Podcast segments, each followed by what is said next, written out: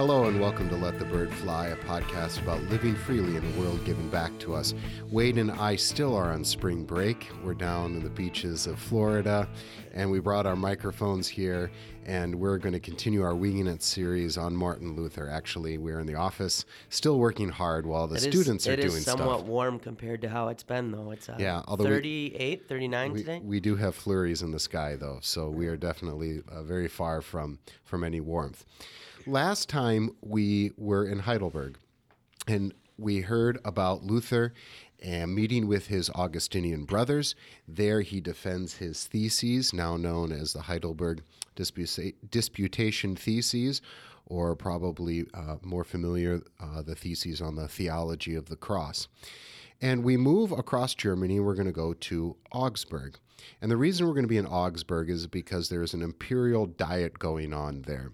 And Luther is not invited to this diet at first. This is uh, um, empire business, but it also will have to do, as was the case with everything in. Um, in, in the late medieval ages, it's going to have to do with the power of the Pope. It's going to have to do with the Church. It's going to have to do with um, the Italian Pope and how much influence he has uh, in German lands. And so there's a lot of politics going on there.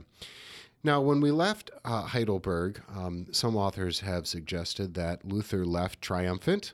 Um, we maybe saw a little bit of that when we talked about Martin Bucer, the young Martin Bucer being taken by Martin Luther. But he's going to come to Augsburg and he's going to be called there. Um, not triumphantly. He's going to be maybe at first a little sheepish because he's going to be called onto the carpet. And this is the only time we have an instance where he's interrogated.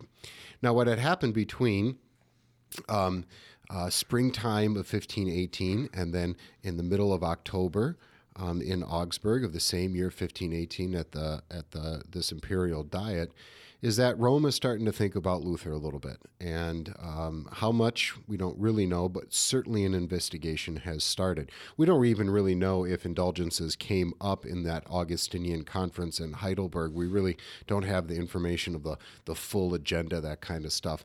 But certainly things change now, and now it's going to be about indulgences and very quickly about the authority of the Pope.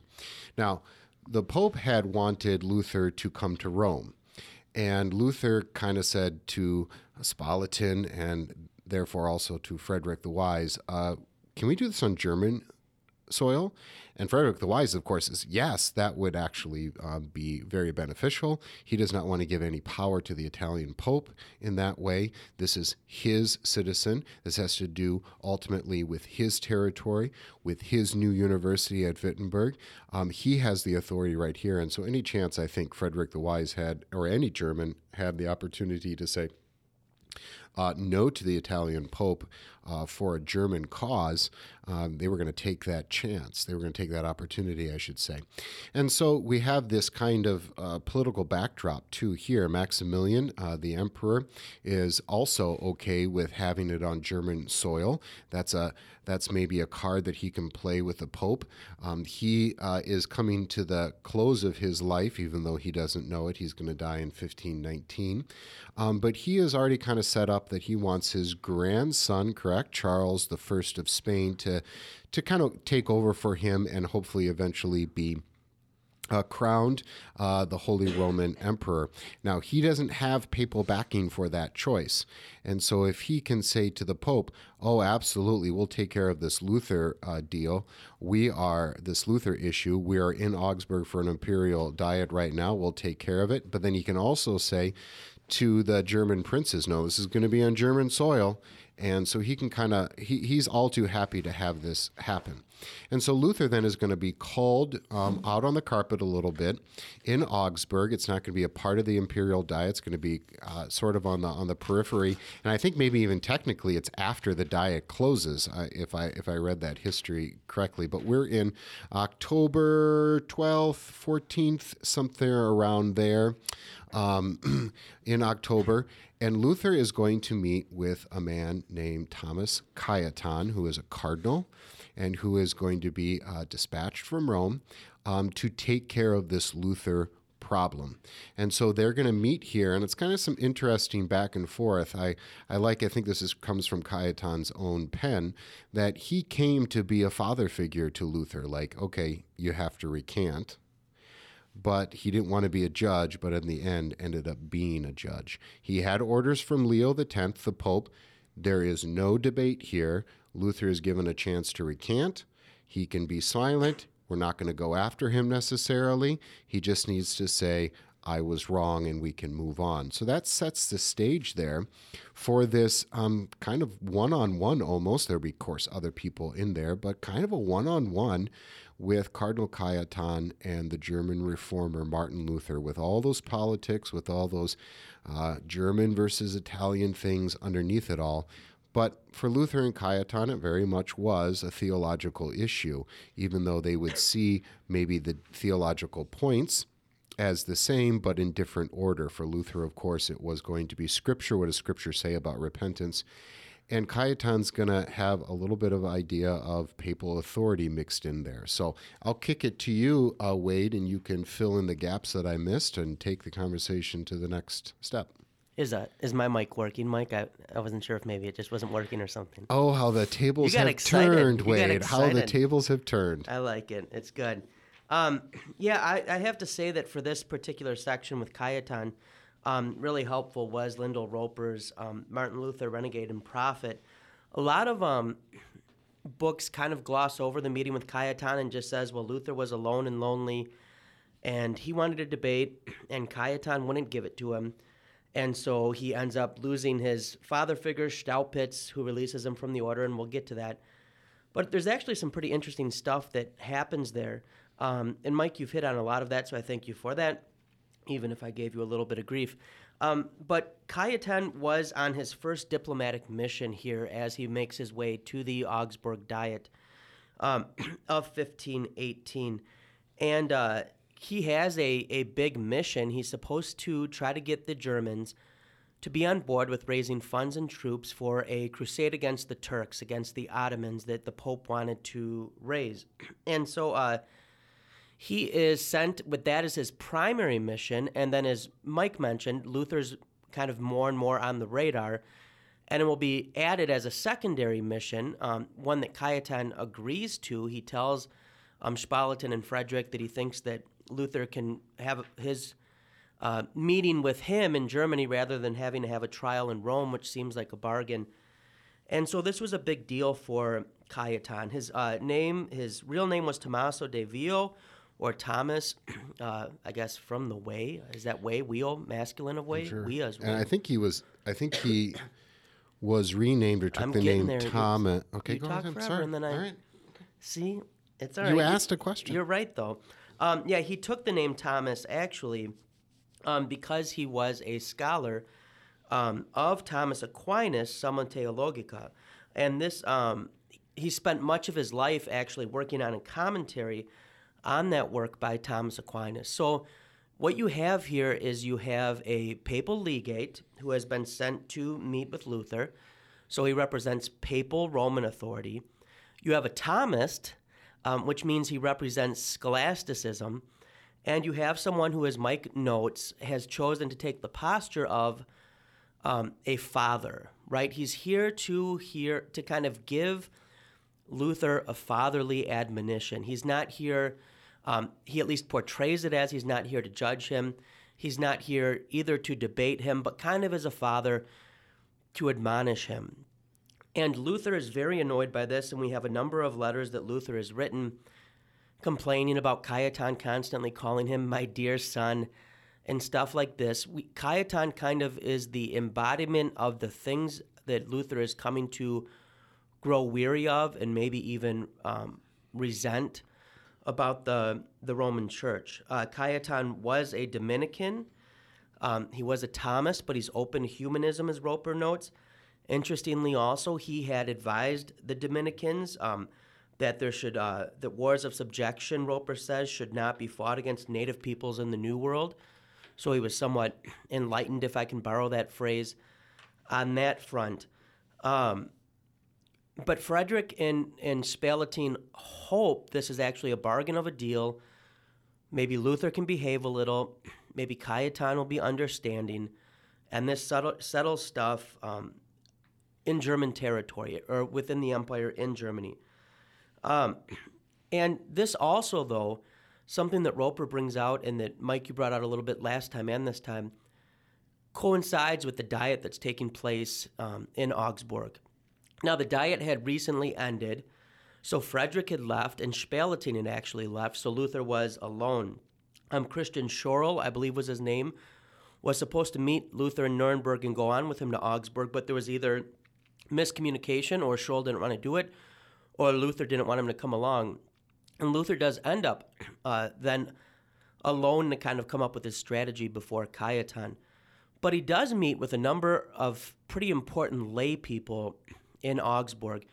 And so Roper brings out that this is somewhat unique because uh, an issue, if we want to say problem, or an issue that had largely been handled by Rome or the Augustinian order so far, now has political dynamics in play.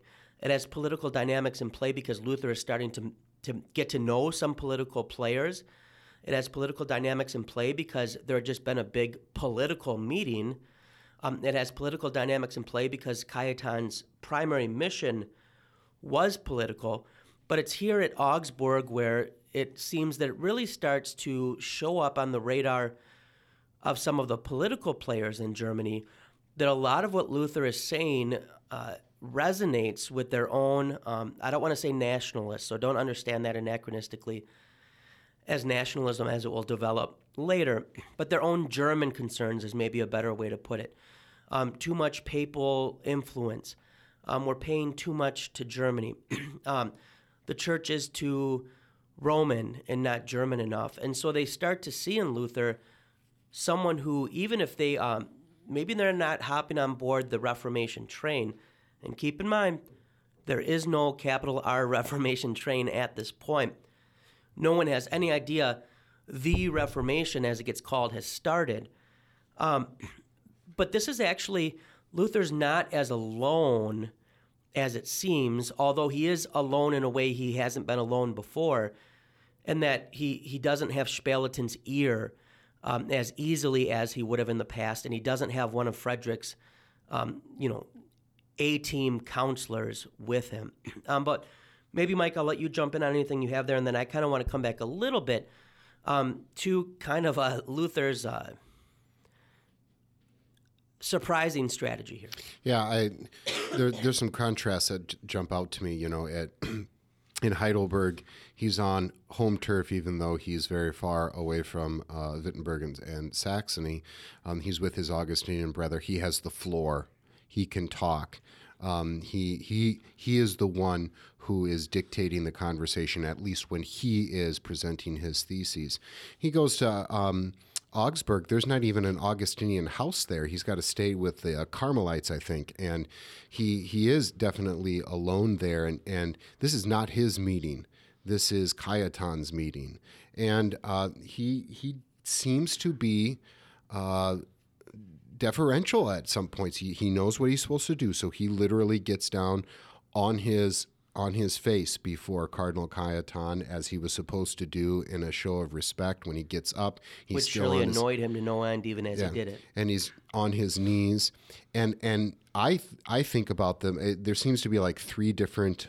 Correct me if I'm wrong, but there's three different times when they kind of meet. They take breaks, and there's some side things going on. Yep, uh, three big them. meetings is how it's usually described. And, and I kind of think about three rounds of a heavyweight uh, boxing match here that, and, and, the first round was, I think, won by Cayetan. Um, and Luther seems to almost step back a little bit, and then he gains his footing. And in the end, he the second totally goes to Luther. Yeah. Yeah, and then and then he Luther later says um, he kind of he rattled Cayetan, and, and and Cayetan, who wants to be this father figure, and not a judge, kind of loses his cool and says, "Get away from me," um, you know, threatens him. Right, I can take you to chains to Rome right now, um, uh, and then even says, "Get away from me," you know, come back when you're ready to recant. Right, um, and and so Luther says, you know, I rattled him at the end, and so I, I don't want to. It's hard to read into this. Does does Luther come out as a victor here or not? I don't know. Does he does he come out more confident? I confident? think he leaves thinking he came thinking Yeah. he came out a victor, but he, he lost a lot. Yeah, and I think to say that he came up there and he was this bold guy who threw punches and the the the, the cardinal didn't know what to do, I think would be inaccurate. I, I think Luther probably was shaken a little bit too that uh, he was not going to be given a chance to debate. Um, he had to go through these proper protocols, you know, kneeling before the kind of ki- probably kissing the ring kind of stuff of the the higher up. And so, uh, and he does leave, even though it's not as dramatic as maybe uh, we think. He does have to leave, kind of clandestinely, you know. Climbs over the wall. Yeah, you know, uh, he there. It's not like he's Cardinal Cayetan says um, recant and don't come back until you recant, and then he just runs out of out of town. There, no, there was some time there where he was able to actually write a defense uh, or or an appeal to Rome, um, but he does kind of have to leave and goes back to Wittenberg on horseback. He's not a he's not a horseman, right? Um, uh, he normally would walk or be in a in a cart that would have been uh, um, dragged along by a horse, and so he, he definitely is, this is this is uncomfortable for Luther as much as it was for Cayetan. Is kind of the way I read it. Um, uh, just one last thing, I'll kick it back to you. It's interesting that by the time he gets back to Wittenberg, it is October 31st, 1518. And so, in one year from the exactly from the 95 Theses, he's gone to Heidelberg and then he's gone to Augsburg, and there's been quite a change um, to somebody who certainly was not known in Rome, certainly was not a player, who is now, as you said, meeting political figures.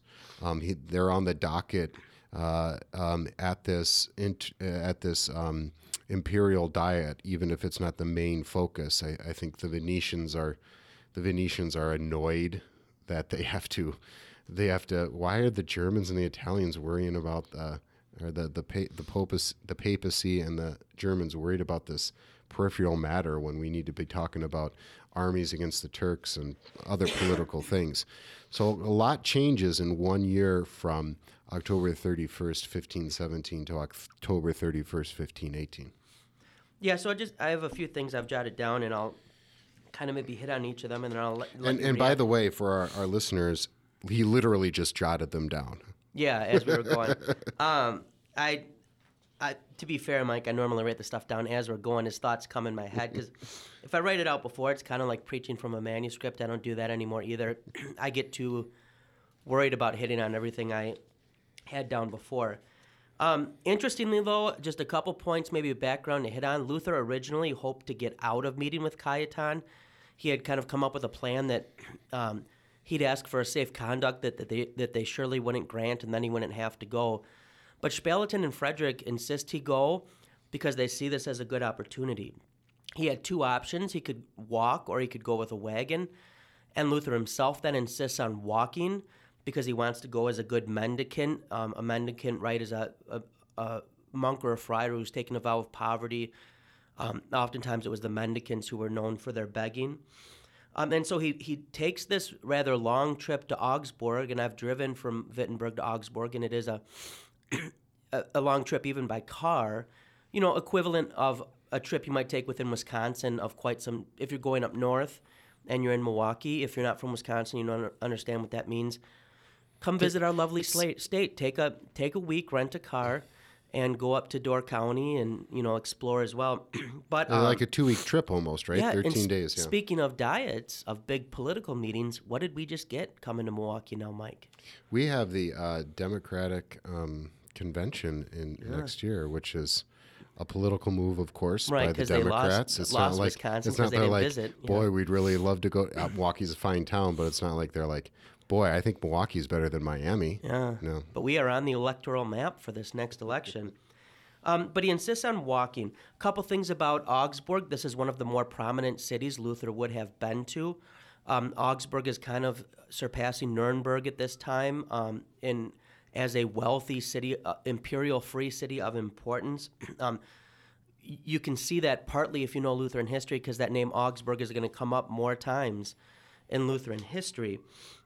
Um, but it's a prominent city. It's it's increasingly a wealthy city. It's the home of the Fuggers, and the Fuggers who are who had lent the money to Albrecht of Mainz, um, which really kicked off this whole indulgence co- uh, controversy. Um, Augsburg is a great city to visit. If you haven't, I've been a number of times. I really enjoy it. I actually drove through the plaza that you're not supposed to have cars in by accident, and some nice old German ladies warned me. But there you have um, in Augsburg also the Fuggers started some of the um, first social housing in Germany, and uh, so housing for the poor. But the motto that they had inscribed, uh, I can't remember if it's on all the doors or on the main door, was "Don't waste time." So kind of we see like capitalist, um, you know, industrialism already um, having its influence there. And I think uh, if Luther saw that, he maybe took it to heart. And in many ways, his meeting with Cajetan is about not wasting time. There's two key issues um, that Mike somewhat hit on. The first is the nature of the treasury of the merits uh, that the Pope is able to dispense with indulgences. We've had a session on indulgences, so I don't want to get too in detail on that. Um, but part of the question was are the treasury and the merits the same thing, or are they separate? In other words, had Christ merited by his merits the treasury, or are these one and the same thing? Um, Cajetan, as a good um, Roman Catholic, I guess, views uh, this as kind of like a credit system. So the Pope has this treasury, and then um, he is going to kind of give that out in exchange for indulgences, the promises of, of piety. Uh, not credit as, you know, the, uh, Paul will famously speak of it as, and it was credited to um, Abraham as righteousness, but kind of like the dispensing of little bits of, um, of, of merit. Luther is going to insist instead on the keys as Christ gives them, that the main thing the church has been given, um, as we would talk of it now, is the power to absolve, to forgive sin or not to forgive sin. the second was the role of faith in the sacrament. Um, once again, as a good Roman Catholic, Cajetan will insist that the sacrament has the power in itself, it's the doing of the deed. Um, and Luther's going to say, well, the sacrament doesn't do much good apart from faith, though. So here we see getting at kind of the medieval system, sacramental system, as well as it's not enough just to be in attendance and to go through the motions, but it's faith that saves. Cajetan will somewhat co- not concede, but say, okay, I'm not going to really hold you accountable for your position on this second point. And the, the nature of the treasury of merits is going to become central. And for that, uh, Cajetan is going to um, quote this uh, papal proclamation of Unigenitus, um, which uh, um, talks about the acquiring of merits. He doesn't seem to have expected Luther to be familiar with it. Luther was. Um, and he points out that Cayetan is perhaps not quoting it um, as the Latin should be properly understood. Um, so Luther shows he's m- more familiar with Latin than may have been expected. And he liked to call this extravagante instead of unigenitus um, because it was recognized among even many Roman scholars that the Pope made some rather ambitious, if not audacious, claims uh, in this writing. The first meeting is not going to go so well for Luther. He wants a debate. Cajetan won't give him one.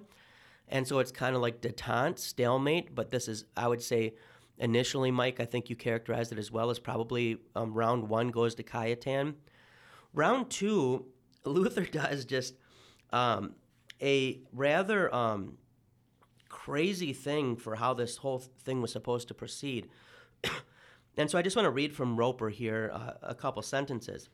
She writes What Luther did next, so for the second meeting, is extraordinary. He appeared at the second meeting the next day not on his own, but accompanied by four imperial counselors, the newly arrived Staupitz, and a group of witnesses. He also brought a notary. Luther opened the interview by reading out a document stating that he would submit to the judgment and the lawful conclusion of the Holy Church and all who um, all and of all who are better informed than I, but denying that he had said anything contrary to Holy Scripture, the Church Fathers, or papal decrees. He then refused to say anything more, but instead promised to answer in writing. Now, this is a private meeting in which Cajetan sees himself like a good father uh, there to admonish Luther. And Luther now goes and kind of takes the reins in this second meeting, brings witnesses, a notary to make sure everything is recorded so no one can say later, oh, Cayetan cleaned the floor with him. Um, and then says he's not been proven wrong, and he insists on being proven wrong. And then the next big step there insists that he be allowed to reply um, in writing, and then says he'll only do so in writing. And I think we see in here uh, two things. A, um, Luther's recognition that a private meeting, what is said, could be twisted later against him. But B, Luther more and more recognizing the power of the written word. Um, and, and this will come become very important with the printing press, and Brand Luther is a very good book on this. Um, but wanting to have written down what his reply is, and I, I maybe you can disagree, Mike, if you think so, but I can't imagine he didn't have in the back of his head that this would be something he would publish if he chose to after the meeting. Yeah, I think that's, you know, at first glance, I see that as all right, um, this is not going to be fair. And when you have ever been in a situation or you know of somebody who's in a situation where they have been either accused falsely or rightly or you know you to be fair anytime anyone in authority asks to meet with me i'm tempted to do yeah. this like that's what I'm saying. If you've been called out for a meeting to the boss, um, and you don't think you're going to get a fair hearing here, or you feel like there's there has been talk about you already, like people have already made a decision about you, and they're maybe trying to catch you into do some to saying something wrong. Um, you bring a witness right? You bring a witness, you bring a friend, you bring a notary. In this maybe. case, you bring four, four witnesses, yeah. and, and, a notary. Um, but yeah, I think there's something to that too. That you know, Luther's not naive here. I mean, I sometimes we just get this. Oh, he was just. We've talked about maybe there were some certain things he was naive to the the, the politics that were going on um, behind closed doors. I mean, he certainly didn't know the complicated things in full that Frederick the Wise was dealing with, but who would? But he's not naive here. He he's he's he's seen what the 95 Theses have, have begun to do. Um, he's he's high up in the Augustinian order. He's you know all of Germany calls all the Augustinian Germans come, call together their conference. He's the one speaking there, right? This is this is an imperial diet, and they have specifically said we want to meet with you, and it's okay if you don't come all the way to Rome. He's not naive here. He knows, and he knows that people are going to talk about this. That what's going to happen here is going to go to Rome that they have now been talking about him at uh, at Rome, even if he didn't know that, um, you know, in June of 1518. He knows now, and so. and you, you're right. Brand Luther really helps with this, and, and shows quite a few things that uh, writings of Luther or comments that he, he's made with friends. He knew exactly that he was a brand. He knew exactly that he was going to be talked about. He knew exactly that he needed to get the record straight, and he knew exactly that this stuff was going to be published. It was. And so, this second meeting, uh, as you might be able to guess from the description of how Luther approached it, went roughly. Um, and it, the two key kind of topics of debate, once again, are um, the treasury of merits, the nature of it, and um, the the role of faith in the in the sacraments. I think uh, if we jump then to the third meeting and, and kind of to how it concludes, um, at the third meeting is when Cayetan finally has just had enough. So this is on October 14th of 1518. He, uh, he sends Luther away and says, Don't come back until you're ready to recant, which means Luther really is never going to come back. Um, this is going to set up Luther leaving town. He also then made a demand of Staupitz. As Luther's superior, he demanded that Staupitz intervene, that Luther, um, that he get Luther to recant.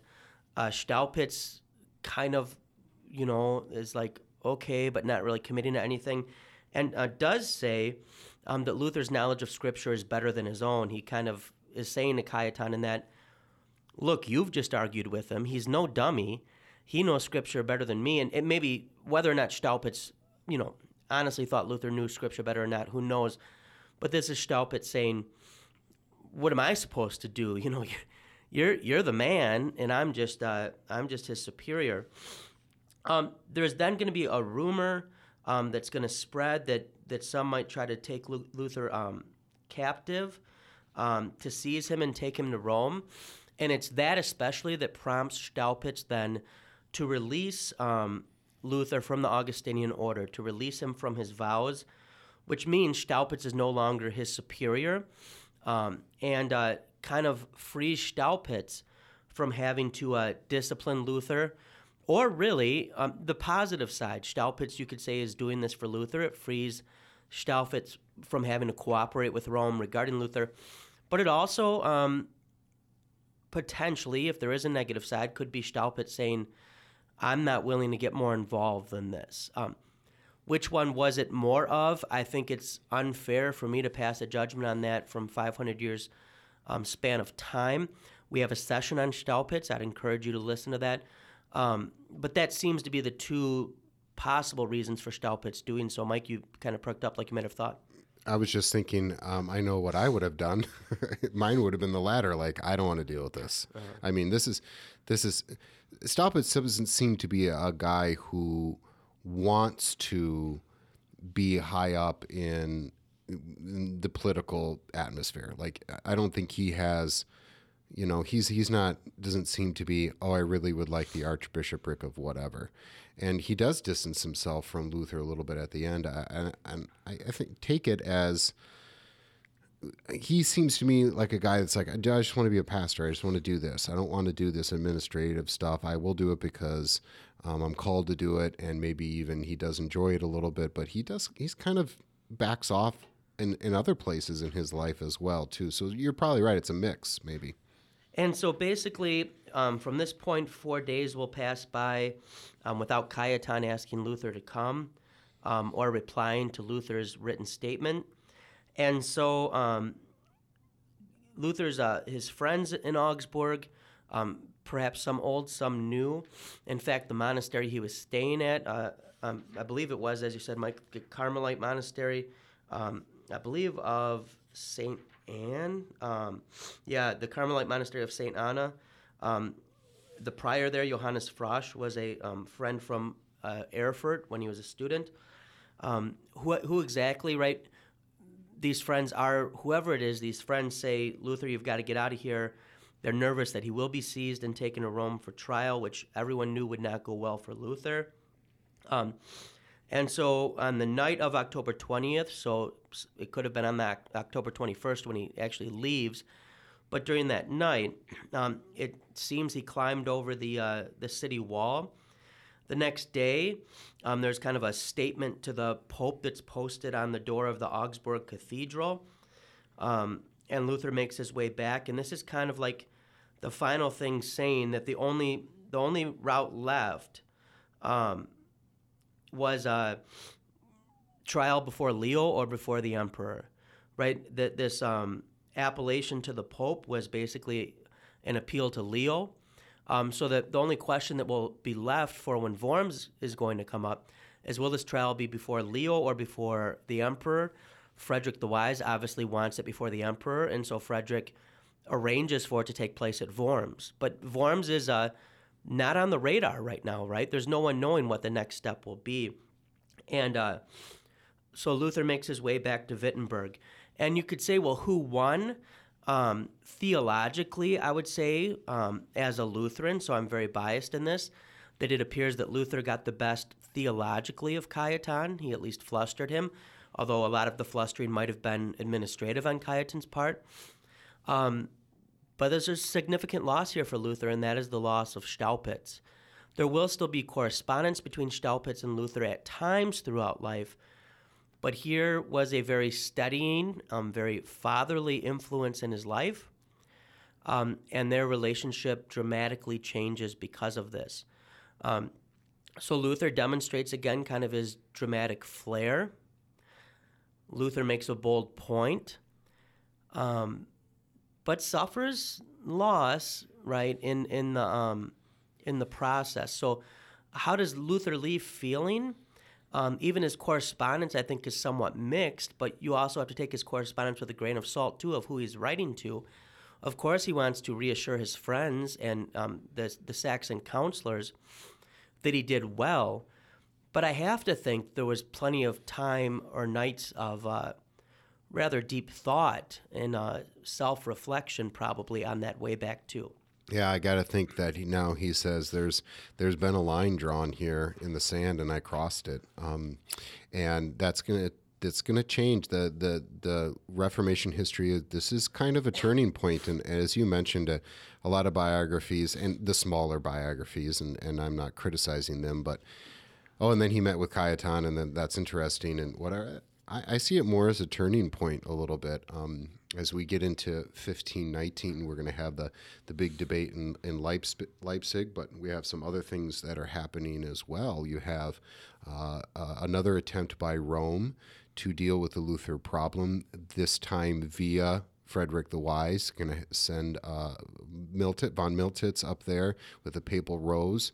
Um, you also have Maximilian, who is going to pass away, and then Charles the First, known in, in the, as an emperor of the Holy Roman Empire as Charles V. That's going to change the po- political scene just a little bit. Uh, Frederick the Wise doesn't have his the closeness to Charles as he did with uh, Maximilian. So there's a lot going on here. This is this is a change, and because there's kind of this official stuff, a papal legate was was calling Luther on the carpet, recant, and he refused to. Uh, it ups the game a little bit for him, um, for him theologically, but then also for Frederick the Wise uh, politically. So I, I, see this really as a turning point, and um, I, I see I see those dates too, even though those are just random there, as October 31st, 1517 to October 31st, 1518, and then the, the contrast between Heidelberg then and Augsburg. I also like the irony that uh, Cajetan is meeting Luther in uh, a Fugger house, right, owned by the, the Fuggers, who um, are the ones who lent the money to Albrecht, who then started this whole indulgence co- controversy. I don't think that what that irony was lost on Luther. It's certainly not lost on us. And so there's a lot of things that are coming together here, sometimes by chance, but also politically, theologically, um, with uh, all together there at Augsburg, and it is a turning point. I, I, as as I look at it as an amateur historian, I see it as a bigger deal than perhaps we were taught when we were getting the short shrift story of Luther when I was growing up as a Lutheran. Yeah, and unless you have anything else, Mike, I guess I'll just close it out with a, a little bit of, a thought here. And so um, I had a student once who did a really good paper on a pamphlet they found that had been um, sent around after Worms called The Passion of Martin Luther. And um, she was very interested in this. And I, so it was uh, in Latin and German, and I translated it for her. Um, and then she worked on it. And, uh, you know, it kind of presents um, Luther's experience at Worms as his passion – and if I can kind of build on that, this is the closest that Luther's going to get to a Sanhedrin moment. um, this is the closest as he'll get to an ecclesiastical trial, a church trial. And it's really a Sanhedrin of one, although um, there are Italians with Cajetan at this. Um, it appears that Cajetan kind of joking with them is part of what annoyed Luther. Um, but his next trial will definitely be more of a before Pilate trial. This will be before the emperor in Worms. Um, if you go to Worms, the old plaque after the anniversary of the Reformation, my understanding is they redid it, but used to say vor, uh, Kaiser und Reich, before the emperor and the empire. Um, Luther stood here. And so um, I think this is important too, then, is a final phase of getting his church hearing. Um, everything else is going to be painted with political concerns as well now. And I think Augsburg is also then important for initiating that is he gets there on the tail end of an imperial diet, and you, you kind of have all this mishmash coming together. So I'd agree, Mike. I think this is a bigger thing than a lot of um, people understand it to be if they've just seen the Luther movies or read some of the shorter biographies. Um, was Luther too dramatic? Um, did Luther overplay things? I think you could possibly say maybe he did. But he definitely, a big thing coming out of this is going to be the loss of Staupitz as a constant in his life. Um, and as that father figure that he can lean on. Um, keep in mind, that Staupitz, who only a few months earlier was kind of the one who says, hey, come speak for us in Heidelberg. And so um, I guess, uh, you know, this was one of the early moments of Luther uh, when a lot was on the line, letting the bird fly. And uh, in the next few sessions. We'll get it how he kind of then builds on that and continues to do so. Next, um, in Germany again, in Duke George's territory, at the Leipzig debate, which was started for Karlstadt to be debating, um, but not an ecclesiastical trial of any sort, as this kind of was, not a hearing at least. Um, and I think that I would agree, Mike, that this kind of marks a key turning point or initial break for everything that follows. Um, so we'll hope you'll join us again. Hopefully, this also whets your appetite for some of the earlier sessions. If you haven't listened to them yet, especially the one on indulgences and then the one on Staupitz. And in the meanwhile, let the bird fly.